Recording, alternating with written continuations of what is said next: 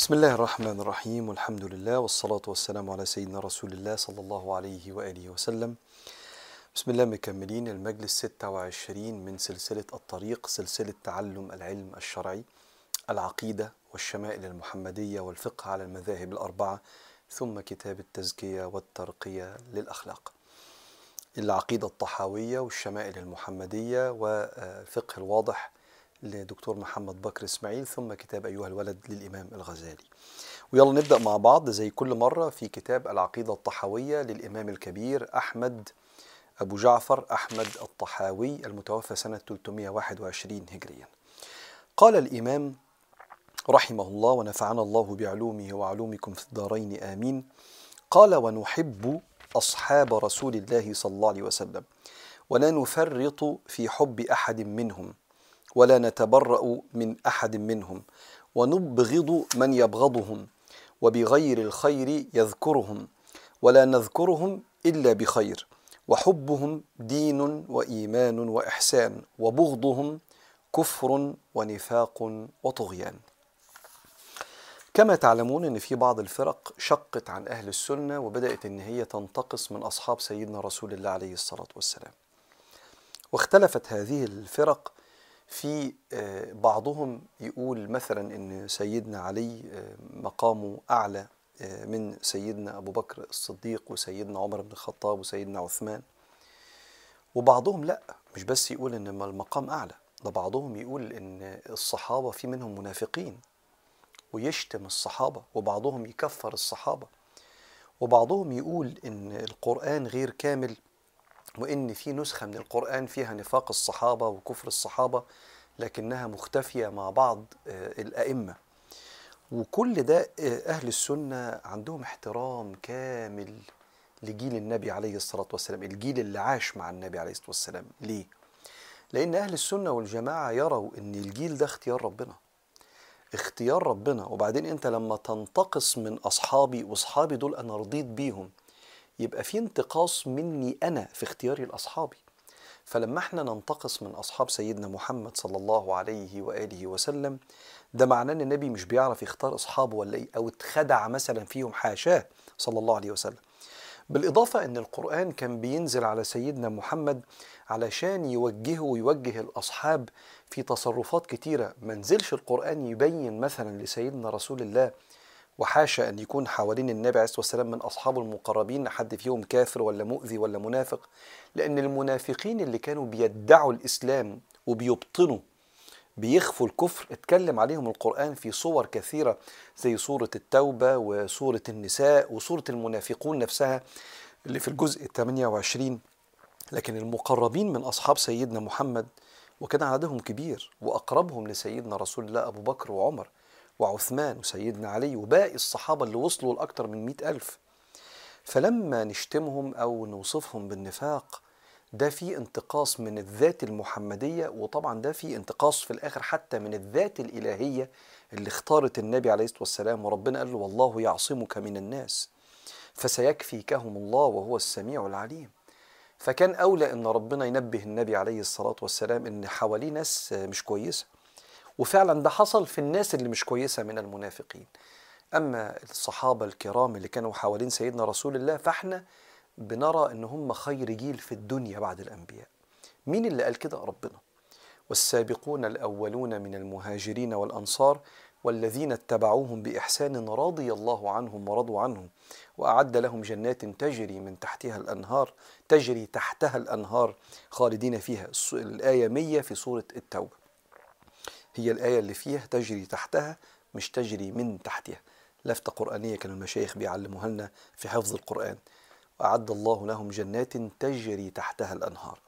فالصحابة يعني تبجيلهم وتعظيمهم دون نسبة العصمة لهم يعني الصحابة بشر غير معصومين يخطئوا وينزل القرآن يصلح لهم أخطائهم ويجي سيدنا النبي عليه الصلاة والسلام يصلح لهم أخطائهم لأن هم بشر لكن هم أشرف أشرف أشرف البشر. فهم فوق مقام الأولياء والصالحين. جيل الصحابة ده حاجة تانية خالص. ويكفي أن ربنا اختارهم لصحبة سيدنا محمد عليه الصلاة والسلام. فبيقول ونحب أصحاب رسول الله صلى الله عليه وسلم ولا نفرط في حب أحد منهم. وطبعا العلماء قالوا أن الصحابة كلهم في الجنة. لأن النظرة من النبي عليه الصلاة والسلام طبعا من هو الصحابي اللي النبي اللي أسلم والنبي شافه. لأن في صحابة كان مكفوف. فالكفيف ده ما شافش النبي عليه الصلاة والسلام بس النبي شافه. فحتى العلماء يقولوا كلمة كده إن نظرة النبي تدخل الجنة عليه الصلاة والسلام. فاللي أسلم في عهد رسول الله وشاهد رسول الله أو النبي شاهده ده من الصحابة. فلا نتبرأ من أحد منهم ونبغض من يبغضهم. لو واحد بيكره الصحابة بيشتم الصحابة دي حاجة وحشة جدا. وبغير الخير يذكرهم لا. أهل السنة بيبجلوا الصحابة. ولا نذكرهم إلا بخير. حتى لما الصحابة بعضهم اقتتل بعد وفاة سيدنا النبي عليه الصلاة والسلام في الموقعة الشهيرة موقعة الجمل وحصل شيء من الاختلاف بعد مقتل سيدنا عثمان بن عفان. واختلاف الصحابة جه سيدنا عمر بن عبد العزيز لما حب يتسأل مين فيهم الصح ومين الغلط ومين اللي على باطل ومين اللي على حق؟ فقال تلك فتنة عصم الله منها يدي. وأنا أعصم منها لساني.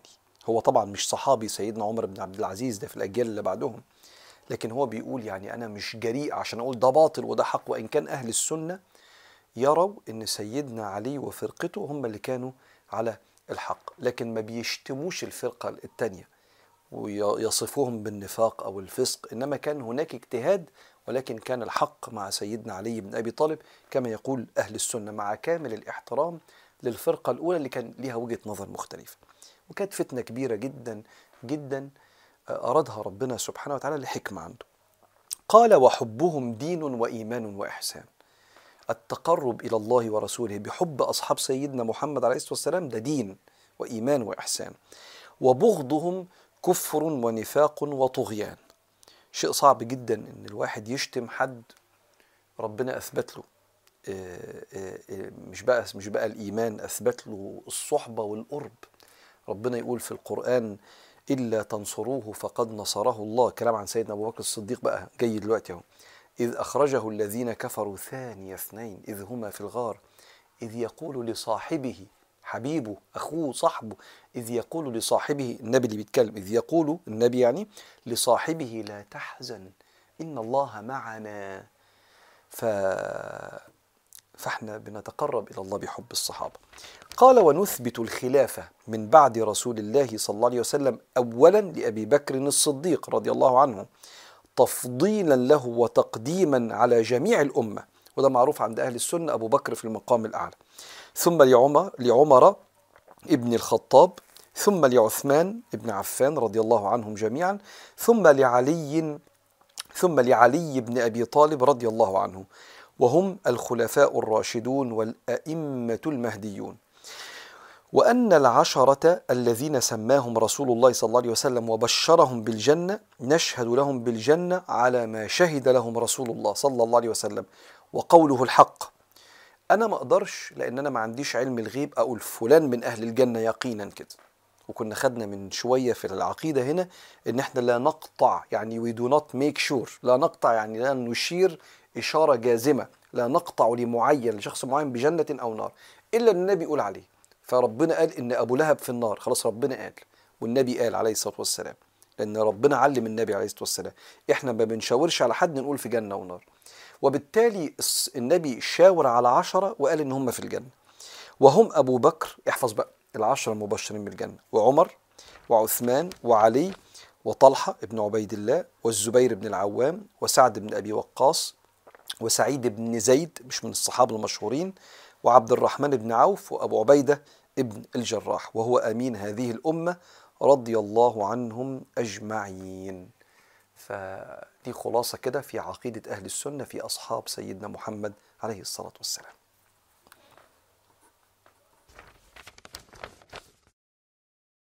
وصلنا للكتاب الثاني في المجلس 26 من سلسلة الطريق وهو كتاب الشمائل المحمدية للإمام الترمذي المتوفى سنة 279 هجريا. قال رحمه الله ونفعنا الله بعلومه وعلومكم في الدارين آمين. باب ما جاء في تواضع رسول الله صلى الله عليه وسلم. وده ال... وإحنا خدنا جزء من التواضع وهنكمل المرة دي إن شاء الله. قال عن أنس بن مالك رضي الله عنه قال لم يكن شخص أحب إليهم من رسول الله صلى الله عليه وآله وسلم وكانوا إذا رأوه لم يقوموا لما يعلموا من كراهته لذلك. كان الصحابة مش حد مفخم ومبجل ومحبوب زي النبي بالنسبة لهم. ولما كانوا بيشوفوه ما كانوش بيقوموا. يعني يخش يفضلوا قاعدين. ليه؟ لأنه أشار ليهم قبل كده ما تقوموش. استريحوا يا جماعة. لما أخش مش لازم حد يقوم لي وده من تواضع النبي عليه الصلاة والسلام. فكانوا يعرفوا إنه مش بيحب كده فما كانوش بيقوموا. وبعدين عندنا حديث بقى طويل جدا ومن أحب الأحاديث إلى قلبي ومن أكثر الأحاديث اللي بتعرفك على سيدنا رسول الله عليه الصلاة والسلام وهو حديث آه، سيدنا آه، الحسن بن علي. لما سأل خاله هند بن أبي هالة بيسأله عن إيه؟ بيقول له احكي لي كده عن النبي. فبدأ سيدنا هند بن أبي هالة يحكي لسيدنا الحسن. الحسن حفيد النبي ابن سيدنا علي وستنا فاطمة. آه، سيدنا علي وستنا فاطمة اتجوزوا سنة 2 هجريا فهنقول سنة وخلفوا سنة 3 هجرية. والنبي انتقل للرفيق الأعلى في ربيع الأول 11 هجرية. فالنبي انتقل وسيدنا الحسن عنده 7 8 سنين. وبالتالي ما لحقش يشوف جده النبي عليه الصلاة والسلام وهو سيدنا الحسن كبير. لما شافه في الوقت بتاع سن أربعة خمسة ستة لغاية سبعة ثمان سنين. هند بن أبي هالة ده ابن السيدة خديجة. وكان زمان العرب يسموا هالة وهند للراجل والست. فهو بيقول أنا سألت خالي هند فده مش اسم بنت ده اسم راجل. سألت خالي هند بن أبي هالة. وكان وصافا عن حلية رسول الله صلى الله عليه وسلم اللي بيتكلم سيدنا الحسن بن علي بن أبي طالب أخو الحسين. وأنا أشتهي أن يصف لي منها شيئا. احكي لي بقى عن النبي عليه الصلاة والسلام عشان حضرتك لحقته وأنت كبير. يا سيدنا هند يا خالي. قال كان رسول الله صلى الله عليه وسلم إحنا بنتكلم في باب تواضع النبي كان فخما مفخما. يتلألأ وجهه تلألؤ القمر ليلة البدر. قال فكتمتها الحسين زمانا. الحسن بيقول أنا ما حكيتش إيه الكلام اللي هحكيه لكم دلوقتي ده للحسين. وبعدين بعد شوية كده لقيت الحسين راح لهند يسأله برضه.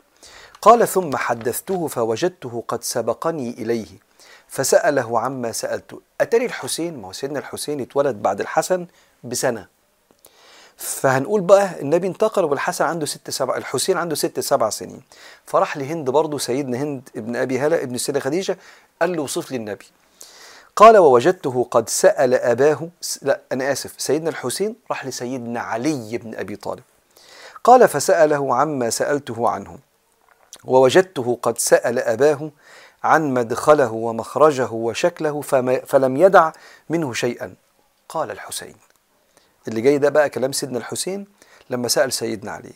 قال فسألت أبي عن دخول رسول الله صلى الله عليه وسلم فقال كان إذا أوى إلى منزله جزأ دخوله ثلاثة أجزاء جزء لله وجزء لأهله وجزءا جزءا لله وجزءا لأهله وجزءا لنفسه.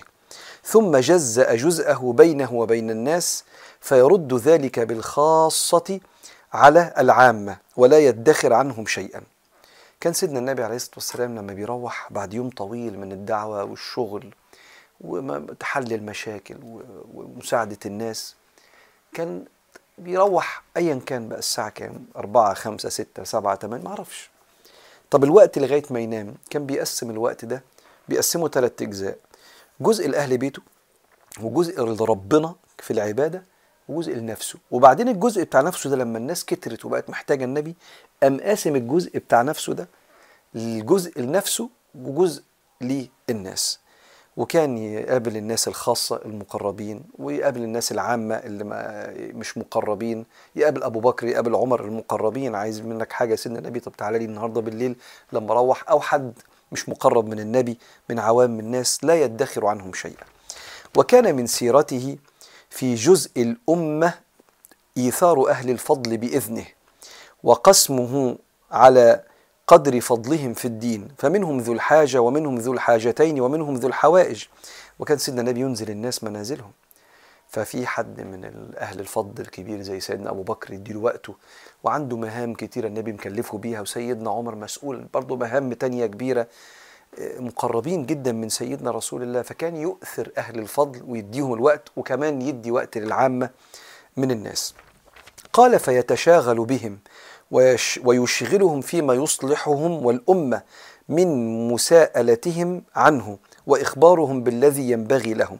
سيدنا علي بيقول وكان لما حد يسأله سؤال النبي كان يوجهه للأنفع الأنفع للسائل والأنفع للأمة ويصلح السؤال لأن في أسئلة يبقى اللي بيسأل مش عارف يسأل صح فالنبي يقول أنت تقصد كده اعمل كده ده أفيد بالنسبة لك.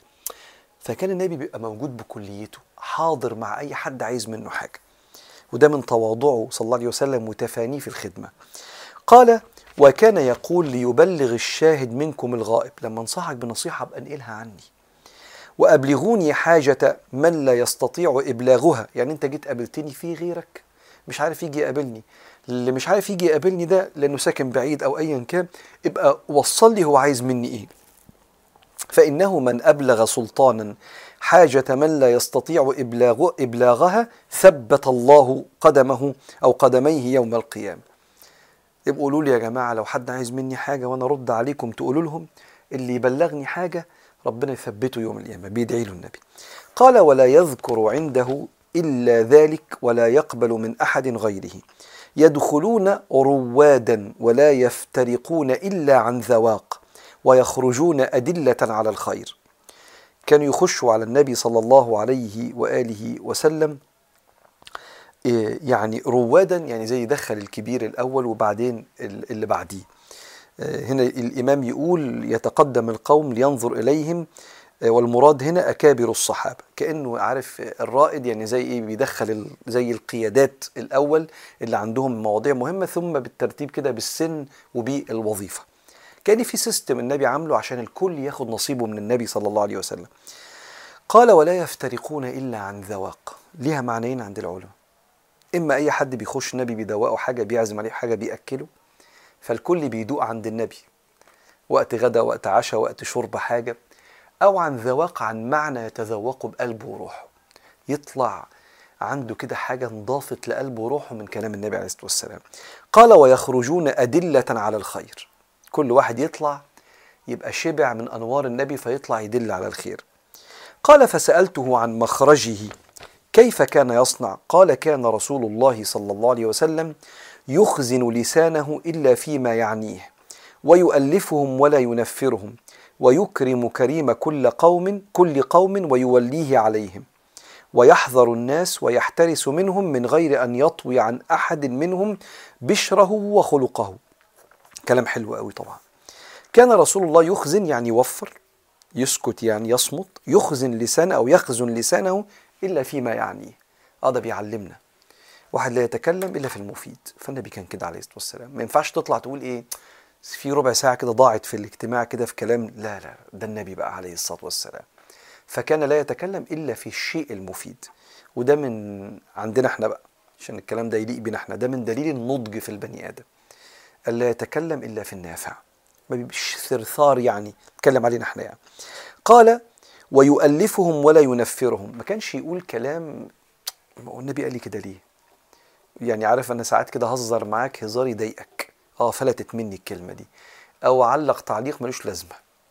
على شكلك ولا خسيت ولا تخنت ولا اتاخرت ليه طيب؟ في حد يقول الكلام ده يا عم؟ فعارف أنت قلبك يتقبض مني كده. آه أنا خطاء. النبي عليه الصلاة والسلام كل كلامه يألف القلب. وبرضه في حقنا ده ده من علامات الإحسان إن الواحد يركز في كلامه وهو بيتكلم مع الناس عشان ما يوجعش حد. بالذات لو أنا ليا قيمة كبيرة عندك لو قلت لك كلام مش حلو هيوجعك لأنك أنت بتحبني قوي. فلو أنت محبوب خد بالك قوي قوي من كلامك مع الناس. قال ويكرم كريم كل قوم ويوليه عليهم. آه ده القائد بتاعنا النبي يكرمه قوي ويحترمه قوي. صغروش قدامنا. ما إحنا بنحترمه فالنبي يحترمه. وهو كبير ليه القائد بتاعنا ولا صاحبنا أكبرنا سنا اللي حافظ القرآن المدير بتاعنا في الشغل ايا كان. ما هو برضه مميز عندنا بالعلم أو بالسن أو بالمعرفة. فالنبي كما قال في الحديث ليس منا من لم يرحم صغيرنا ويعرف شرف كبيرنا. أنزلوا الناس منازلهم. فكان يعمل كده النبي عليه الصلاة والسلام. قال ويوليه عليهم. ويحذر الناس ويحترس منهم من غير أن يطوي عن أحد منهم بشره وخلقه. الحتة دي شائكة. خد بالك في ناس كتير النبي ما يعرفهاش والنبي قائد قائد دولة ونبي وليه أحباب وليه أعداء. فكان عنده شيء من الحرص أثناء التعامل بالذات مع الغرب لكن مش حرص يعني بيخونك. عنده شيء من الحرص في التعامل من غير ما يطوي بشره عنك. واحد غريب جاي يتكلم مع النبي عليه الصلاة والسلام هو ده عايز شر ولا عايز خير؟ فالنبي يتعامل بأعلى درجات المحبة والإحترام بالذات مع الأعراب اللي جاي صوته عالي ولا بيتكلم بشيء من الاندفاع. والصحابة يقولوا انت إزاي تتكلم مع النبي كده وانت عارف قصص كتير في السيرة كده؟ فالنبي يبقى عنده شيء من الحرص والحذر لكن من غير ما يبقى باللغة بتاعتنا عارف لما حد يبقى قافل منك كده وانت مش مطمنك لا يبقى في شيء من البشر والانفتاح في التعامل والجمال رغم حرص النبي عليه الصلاة والسلام. بيعلم على فكرة ما هو بيعلم أصحابه إزاي يتعاملوا مع الغريب اللي لسه ما تعرفوش بالذات لو أنت في موقع معين منصبك أو وضعك ممكن يبقى ليك أعداء وليك أحباب. لكنه كان في أعلى درجات يعني هو منبع كل الأخلاق صلى الله عليه وآله وسلم. تعالوا نقف هنا ونكمل المرة الجاية حديث سيدنا الحسين في أو سيدنا علي في وصف النبي عليه الصلاة والسلام.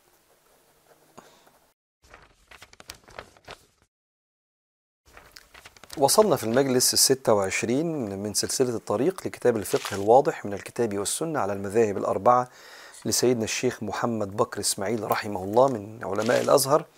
ونفعنا الله بعلومه وعلومكم في الدارين. آمين. قال الشيخ كيفية التطهير؟ وقعت نجاسة على الجسم أو على اللبس أو على الأرض. بنطهر النجاسة دي إزاي؟ قال عرفنا فيما سبق حكم تطهير الثوب والمكان والبدن. التطهير واجب. لازم نشيل النجاسة النجاسة من الثوب أو البدن أو المكان اللي بنصلي فيه. وهنا نعرفك كيفية التطهير بشيء من التفصيل. فنقول إن أصاب الثوب نجاسة وكان لها جرم. جرم يعني جسم. جرم يعني جسم. فمثلا الكلينكس ده جرم. ليه؟ الجسم أهو في إيدي أهو. فالنجاسة دي ليها جسم كده. فإن كان لها جرم مثل الدم والغائط البراز يعني فإنها تحك. آه في هنا حاجة إحنا شايفينها كده بتتشال. وتدلك بالأصابع وتغسل بالماء. لحديث أسماء بنت أبي بكر الصديق رضي الله عنه قالت جاءت امرأة للنبي صلى الله عليه وسلم وقالت إحدانا يصيب ثوبها من دم الحيض فكيف تصنع؟ دم الحيض نجاسة. قال تحته أي تحكه ثم تقرصه يعني تدلكه ثم تصلي. وقد جاء رواه البخاري ومسلم الصحيحين وقد جاء في رواية أخرى أن النبي صلى الله عليه وسلم أمر الحائض أن تبالغ في تطهير دم الحيض بخصوصه بالذات يعني. فتحكه بحجر ونحوه وتغسله بماء وسدر زي الماء والصابون دلوقتي يعني لإزالة رائحته من الثوب. فعن أم قيس بنت محصن أنها سألت النبي صلى الله عليه وسلم عن دم الحيض يصيب الثوب فقال حكيه بصلع أي بحجر واغسليه بماء وسدر. سدر ده كان نبات ليه ريحة كويسة يعني زي ما إحنا بنغسل بالمية والصابونة دلوقتي. أخرجه أحمد وابن خزيمة وابن حبان. هذا حكم تطهير الثوب من النجاسة التي لها جرم يعني أنا شايف شكل النجاسة دي أما النجاسة التي لا, لا جرم لها وهي التي لا ترى بعد الجفاف آه كالبول. آه البول ساعات بيبقى أصفر قوي فيبان وساعات ما يبانش. نقطة البول بتبقى شفافة شوي. قال أما النجاسة التي لا جرم لها وهي التي لا ترى بعد الجفاف كالبول فإنها تغسل بالماء مع الدلك والعصر مرتين أو ثلاثة حتى يغلب على الظن أنها قد زالت. أنا هقف وأشرح لك دلوقتي أو يعني هناقشك في الحتة دي. مسألة قد يزيل الدلك يزيل الدلك والغسل عين النجاسة. العين يعني أنا شايفها آه شلت ما بقتش موجودة غسل. العين يعني إيه اللي أنا شايفه؟ قد يزيل العين. أنا شايفها أهو اتشالت أهي. قد يزيل الدلك والغسل عين النجاسة ويبقى لونها أو ريحها. فهل بقاء اللون والريح يضر؟ المشهور أنه لا يضر بقاء اللون ولا بقاء الريح إذا بذلت في غسل الثوب جهدك وتعسرت إزالته والدين سمح ويسر. نقف هنا وأرجع معك للأول بقى. النجاسة لما بتصيب سواء كان بول أو غائط براز أو دم الحيض مثلا بنعمل إيه؟ بنجيب الثوب ده ونغسله بالقدر اللي يبقى الواحد أتقن وأحسن الغسل قال قد إيه يا مولانا؟ قال له تصب عليه المية ثلاث مرات وتقعد تدلكه كده. طيب هي النجاسة دي عبارة عن إيه؟ عبارة عن لون وريح وساعات بعض العلماء يقولوا لون وريح وطعم. سيبك من موضوع الطعم دلوقتي خلينا في اللون والريح. أنا شايف النجاسة أهو. يعني مثلا أعزكم الله ولا حياء في طلب العلم. نقطة مثلا بني مكان البراز. نقطة حمراء مكان دم الحيض أو غامقة شوية نقطة صفراء مكان البول. أنا قعدت أغسل فيها بالمية وأحكها لغاية ما راحت أهي. فذهب اللون وذهبت الرائحة. طيب ساعات بيبقى الحاجة دي مسكت في اللبس بشكل مبالغ فيه شوية البول مش بيمسك لكن ممكن بقايا من النجاسات الأخرى تقعد تغسل فيها تغسل فيها مرة واثنين وثلاثة بالمية هي ملهاش ريحة بس لسه في لون كده جاي من بعيد قالك الإسلام يعفو الدين يعفو عن هذا اليسير. مفيش حاجة صلي ما دام بذلت جهدك مرة واثنين وثلاثة وبالمية وبتحك إن في بعض اللبس ممكن تمسك فيه الحاجة دي فيشق على الإنسان والدين سمح يسر كما قال الشيخ. تطهير بول الصبي. آه هنا في حاجة في ديننا خدناها من سيدنا رسول الله عليه الصلاة والسلام. إن بول الصبي وبول الجارية الصغيرة مختلفين في التكوين في مسألة إزالة النجاسة. قال يكتفي أو يكتفى في تطهير البول الثوب في تطهير الثوب من بول الصبي الذي لم يأكل الطعام يعني إيه كلمة صبي المقصود بها اللي لسه بيرضع لسه ما كلش يعني المخرج التواليت بتاعه البول بتاعه طالع من شرب لبن وبس من أمه. قال يكتفى في تطهير الثوب من بول الصبي الذي لم يأكل الطعام أن يرش الماء عليه. تجيب شوية مية كده وتعمل كده على البول ده. أما بول البنت فإنه يغسل كسائر النجاسات. لحديث أم قيس بنت محصن وده حكم توقيفي يا جماعة يعني توقيفي يعني النبي قال كده عليه الصلاة والسلام. ممكن العلم يبقى يثبت لنا إن البول هنا مختلف في تكوينه وهنا الشيخ هيقول لك علة أو ليه سبب للموضوع ده. بس في الآخر ده جه نص من النبي عليه الصلاة والسلام. فإحنا بنقول سمعنا وأطعنا كما قال النبي عليه الصلاة والسلام. لحديث أم قيس بنت محصن أنها أتت بابن لها صغير لم يأكل الطعام إلى النبي صلى الله عليه وسلم فأجلسه في حجره فبال على ثوبه فدعا بماء فنضحه ولم يغسله. جاب المية كده ورش عليها كده لكن ما عادش يغسله زي ما كنت بقول لك من شوية ويحكه.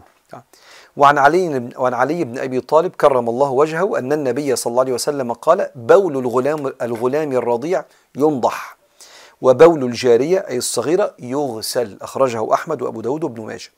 ومعنى ينضح يرش الماء عليه دون دلك وعصر.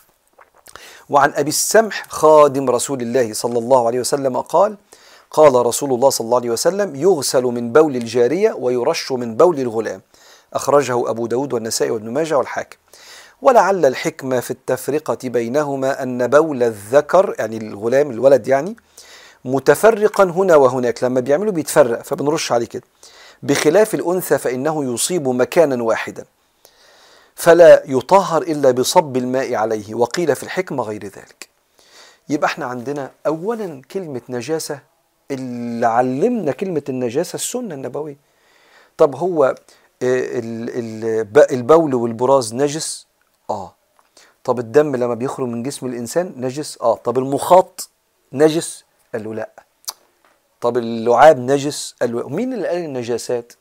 النبي عليه الصلاة والسلام. ديننا.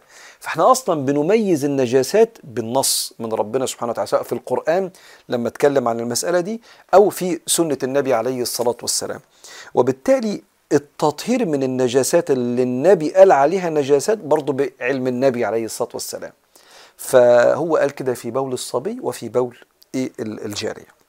ناخد آخر حاجة قبل ما نخش على باب تاني تطهير الأرض. والأرض تطهر بصب الماء الكثير عليها لحديث الأعرابي الذي بال في المسجد وقد تقدم. الأعرابي اللي بال والنبي قال دلوا عليها جردل سجلا من ماء. لا فرق بين كونها صلبة أو رخوة عند المالكية والشافعية والحنابلة. هقول لك معنى الكلام ده يعني إيه. وقال الأحناف كما تطهر الأرض بصب الماء الكثير عليها تطهر كذلك بالجفاف. فإن جفت الأرض طهرت من النجاسة وكذلك يطهر ما يتصل بها من شجر وبناء. واستدلوا على قولهم هنا أنا هقرأ شوية وبعدين أشرحها واستدلوا على قولهم هذا بأدلة منها قول عائشة رضي الله عنها زكاة الأرض يبسها إنها آه إنها تبقى يابسة تنشف يعني. رواه ابن أبي شيبة. وبحديث ابن عمر رضي الله عنه قال كانت الكلاب تبول وتقبل وتدبر في المسجد في زمن النبي صلى الله عليه وسلم فلم يكونوا يرشون شيئا من ذلك. الكلام ده كلام الأحناف. وأجاب القائلون بعدم طهارة الأرض بالجفاف عن هذا الحديث بأنه يحتمل أن الكلاب كانت تبول خارج المسجد ثم تقبل وتدبر وبعدين تبقى تيجي بعد كده. أو أن نجاستها كانت تخفى على الرائي. ولو كانت الأرض تطهر بالجفاف كما قال الأحناف لما أمر النبي صلى الله عليه وسلم أحد الصحابة أن يريق على بول الأعرابي سجلا من ماء بل كانت يترك أو بل كان يترك الأرض تجف ما دام الجفاف مطهرا لها. آه. المالكية والشافعية والحنابلة إن لأ. لو في نجاسة وقعت على الأرض سائلة لو نشفت لأ لازم نغسل الأرض. ما ينفعش نقول أصل الأرض لما النجاسة اللي فيها نشفت بقت طاهرة. الأحناف قالوا يا جماعة لحظة واحدة. لو وقع نجاسة على الأرض ونشفت صارت الأرض طاهرة خلاص. فيبقى الجمهور لو أنا متأكد إن كان فينا نجاسة ما ينفعش أقول الأرض نشفت لازم أطهرها بالمية. أنت ممكن مثلا يبقى في بول على الأرض ولا حاجة ونيجي بعد شوية نلاقيه نشف. الأحناف يقول لك ما دام نشف صارت الأرض طاهرة. جمهور الفقهاء قالوا لهم لا أي نجاسة شو نجاسة عذرا. شفناها وقع على الأرض تطهر بالماء بصب الماء الكثير لغاية ما يروح إيه؟ لونها وريحتها. دي أهم حاجة بحيث تبقى أنت عارف مميز المكان ده فيه نجاسة ولا لأ باللون والرائحة. تفاصيل كتير معلش بس مهم إنك أنت تبقى تعرفها لأن هي بنستخدمها أو بنحتاج لها يوميا. تعالوا نقف هنا ونكمل المرة القادمة إن شاء الله.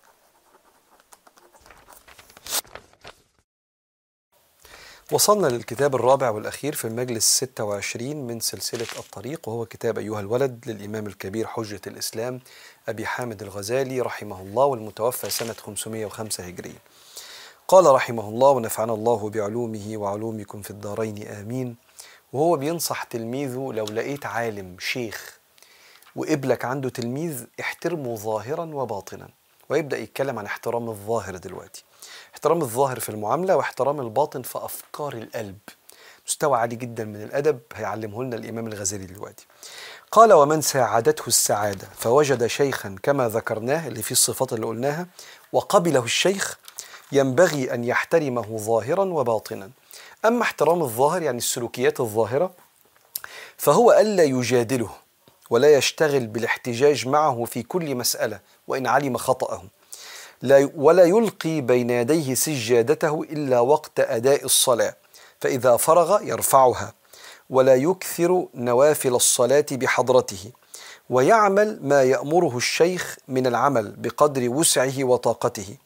وأما احترام الباطن طيب نقف هنا. قال لا يجادله ولا يشتغل بالاحتجاج معه في كل مسألة وإن علم خطأه.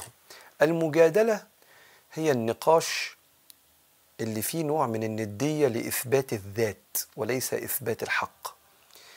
لإثبات الغلبة يعني مثلا شيخك اللي ربنا أكرمك بيه قال لك قول الفلاني. فأنت كنت قريت قبل كده ولا سمعت من شيخ تاني قول تاني خالص؟ تقعد تجادله. لا يا مولانا بس الحق كذا لا يا مولانا. مبدئيا كانوا بيعلمونا حتى في فن الكلام كده زي ما بيقول لنا دكتور إيهاب فكري استاذنا ما تبداش كلامك حتى بكلمة لا مع الناس. لا أصل فتحس كده في شيء من الهجومية. بالك مع شيخك؟ يعني أبوك الروحاني وسر قربك من ربنا سبحانه وتعالى واللي بيعلمك إزاي توصل لله ورسوله. فهمك دينك فضل كبير جدا. فزي ما بنبر أهالينا في مستوى من الإحترام بيبقى مع الشيخ. فلا يجادل. إنما مثلا تقول له مولانا طب أنا كنت سمعت زمان كذا إيه رأي حضرتك في الكلام ده؟ أنا زمان كان كنت اتعلمت حاجة مش متأكد منها إيه رأي حضرتك يا مولانا؟ فكأنك بتسلم له القيادة. تقول لي بس ده خنوع قوي لا مش خنوع ده أدب. أدب لأن الشيخ ما صار شيخا إلا لأنه سبقك وتعلم ودرس وعنده شهاداته وعنده علمه وعنده شهادة العلماء ليه. فأنت تلميذ. إحنا بنعمل كده مع أساتذتنا في المدارس وفي الجامعات وأكيد بنعمل كده مع مشايخنا اللي بيعلمونا شرع ربنا. فلا يجادله ولا يشتغل بالاحتجاج معه في كل مسألة وإن علم خطأه. طيب الشيخ مش معصوم ممكن يجي ينقل قول في مسألة يغلط. نسي اتلخبط عكس المعلومة. أيا كان إنسان المعصوم سيدنا محمد عليه الصلاة والسلام فجه الشيخ قال حاجة غلط نسيها اتلخبط. ساعتها ما تقولش لا يا مولانا استنى حضرتك غلطت هنا. فكان في شيء من الهجومية. إنما يعني إيه؟ ممكن تفوت الموضوع ده وتبقى تتكلم معاه بعدين. ممكن تسأله سؤال فيحس إنه مثلا محتاج يراجع فتقول له طب مولانا ممكن تشرحها لي أكتر؟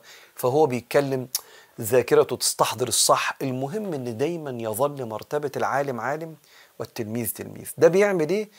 بيجعلك تنتفع بالشيخ. وكل أصحابنا المؤدبين مع المشايخ شفنا بركات المشايخ فيهم. وكل أصحابنا اللي عندهم جرأة على المشايخ قعدوا يوم يومين شهر شهرين سنة سنتين وبعدين لم ينتفعوا. وبيبقى فيها حتة كده فيها إيه شيء من المجادلة كده اللي بيبان في مجلس الشيخ. إن أنا على فكرة أنا بعرف زي الشيخ حتى أنا وأنا قاعد مع الشيخ بعرف أقول له ويقول لي أقول له ويقول لي. حتى قال صلى الله عليه وسلم لا تتعلموا العلم لتماروا به السفهاء عشان تضحكوا بيه على الناس اللي مش متعلمة. أو تجادلوا به العلماء أو تصرفوا وجوه الناس إليكم عشان تبقى مشهور والناس بتسمع منك. ما تجادلش العالم إنما تسأل سؤال التلميذ. قال ولا يلقي بين يديه سجادته إلا وقت الصلاة فإذا فرغ يرفعها. ما يقولش المولانا يلا يا مولانا عشان يرمي له سجاد سجادة الشيخ. اتفضل يا مولانا. مين قال لك إن الشيخ عايز يصلي؟ إلا وقت الصلاة. وقت الصلاة تحط للشيخ سجادته.